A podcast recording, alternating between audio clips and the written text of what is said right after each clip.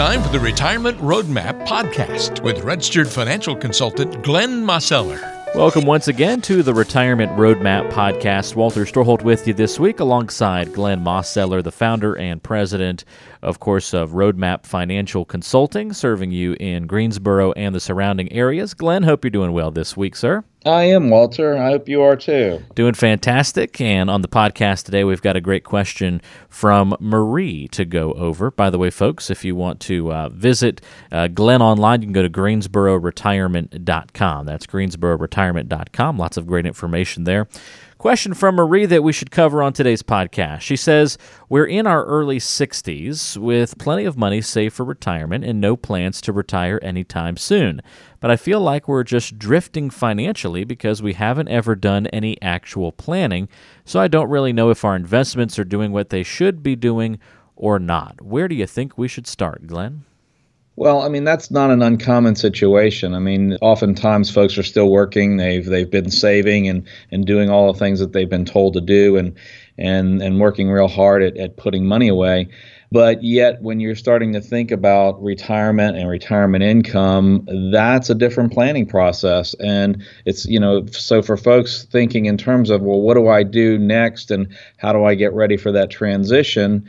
It's a really different process. You really have to start um, thinking in terms of, well, how am I going to make that transition? How am I going to make this money last? And how am I going to turn it into income versus getting that paycheck and putting a certain part of it away for you know for retirement and and that's where you kind of start is is thinking about well where do i where do i begin just the thought process in and of itself is thinking about income versus saving once you've kind of made that mental transition, is there a way to sort of do a, a self diagnosis, if you will, on, on how well you've prepared for retirement? Because I look at that question and I see Marie saying, you know, we have plenty of money saved for retirement, but no plans to retire anytime soon. And I think, well, how do they know that they have plenty saved? Well, and, and like you say, that's a good question. That's a relative. That's a relative answer too, isn't it? I mean, you know, everybody is going to look at look at a, a, certain amount of money differently. Some folks are going to look at uh, you know this amount as as a lot, and other people are going to look at it and say, "Oh my goodness, I don't have anywhere near enough."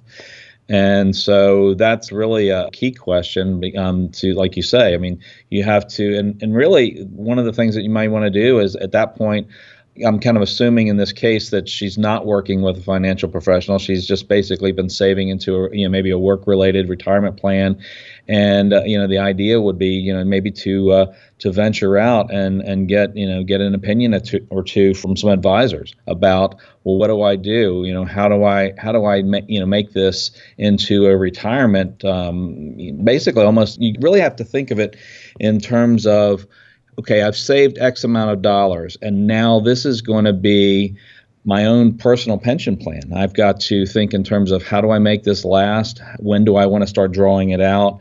And normally you're going to need a little help um, in that regard because you're not really uh, trained in that area. And so it's a pretty, probably a pretty good idea to to talk to a, a couple people who are trained in that area and um, and see who you know you can connect with and see what makes sense to you. What is the uh, the difference that you've seen before, where somebody maybe in a similar situation to Marie came in and met with you, hadn't done any planning, you know, seriously about retirement other than doing a good job saving and probably thought they might be able to do some things on their own, didn't really necessarily see how they might have a big impact by working with, as you mentioned, a, a financial professional. Where do you and your team at Roadmap Financial Consulting really step in and elevate this process? How do you guys differentiate yourselves instead of Marie just kind of doing things on her own or trying to figure it out that way? Sure. Well, I mean, really, Walter, um, the, the the key is is is is what we do is, is holistic planning. We look at it from a perspective of, okay, you've got certain amount of money saved. You know, do you have other resources? Do you have pension money that, or, or, or you or your spouse have, you know, a pension that you're going to be able to start? Sometimes there's no pensions, and sometimes there's multiple pensions. Uh, we also have to think in terms of where do we start with Social Security? Does it make sense to delay, or maybe one out of two people in a couple should should start early? And we have to think in terms of all of that in perspective of, well, okay, what about the tax implications? Because all of these different sources of income may not be treated exactly the same way as far as Uncle Sam is concerned. And when you start preparing taxes, and that's something that most people aren't prepared for when they move into retirement because when they're working and saving, most people um, have the vast majority of their income coming in from their from their wages, which is treated as ordinary income in the tax code. But then when you move to retirement, certain things are treated that way, maybe a pension or an IRA or 401k distribution, but Social Security is treated differently, and other types of income that are coming in from you know from other types of accounts that you might have are also treated differently as far as the tax code goes.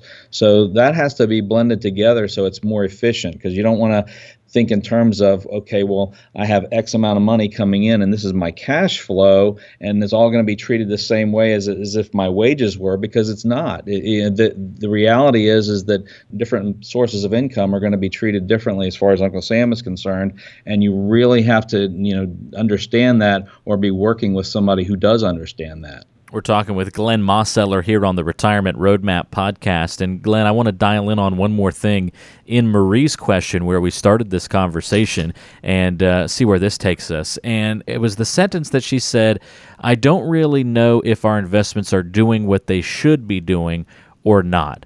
What does that look like through your lens? What should someone's investments be doing? I thought that was an interesting way for her to phrase that that sentence, and I'm sure you've got some thoughts on that. Oh, well, absolutely. You know, when it's all dependent upon where you are in life, and obviously, um, you know, this particular situation, we're looking at um, somebody who's in their early 60s. So they're looking at retirement sometime into the future. They're not saying, you know, right away or anytime soon, but in all likelihood, you know, they're looking at probably another five, six years. Maybe, maybe, maybe they're going to wait till age 70 but uh, we have to start thinking in terms of how much volatility do we want in our accounts? Do we really need to be thinking about growth as much as we need to be thinking about you know about income and and lowering the volatility? It really depends on on on the situation and in terms of your tolerance for risk and your and your need for income. A lot of people are in different places. You know, for instance, you know, I, I have some clients who have, you know, multiple pensions and they also have Social Security income coming in. So their need for income from their other accounts is is limited. Whereas other folks don't have any pensions at all and they might have Social Security and maybe their spouse has Social Security, but they've got to create all the rest of their other income from what they've saved. So it really depends on you know on your situation as to what those accounts need to be doing and um, you know and how you need to be thinking about them at different ages great material on today's podcast talking about some of the things you need to be thinking about when it comes to planning for retirement if you've done a good job saving but haven't really put together that plan yet.